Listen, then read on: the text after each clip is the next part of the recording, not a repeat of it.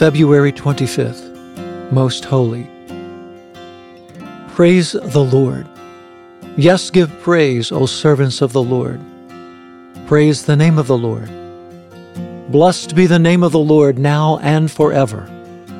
Everywhere, from east to west, praise the name of the Lord. For the Lord is high above the nations, his glory is higher than the heavens. Who can be compared with the Lord our God who is enthroned on high? Psalm 113, verses 1 through 5. Everyone who calls on the name of the Lord for redemption has the task, privilege, and honor of praising the Lord now and through eternity.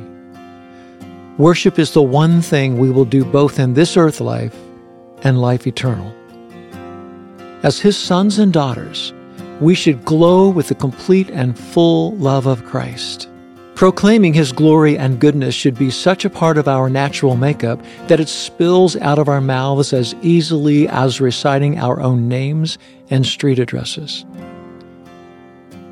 When is the last time you privately or publicly raised your hands in worship?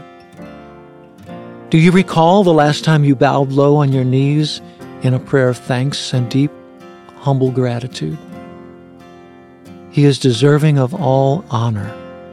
There is none greater in existence than Jehovah God. Let us worship him today. You are above all things. Nothing and no one can compare to you, my Lord, my God, and my King. Let me carry my thoughts of praise to you throughout the day and into the night from this day, each thereafter, and into eternity. Praise your name, Most High. Amen. For yours is the kingdom, and the power, and the glory forever.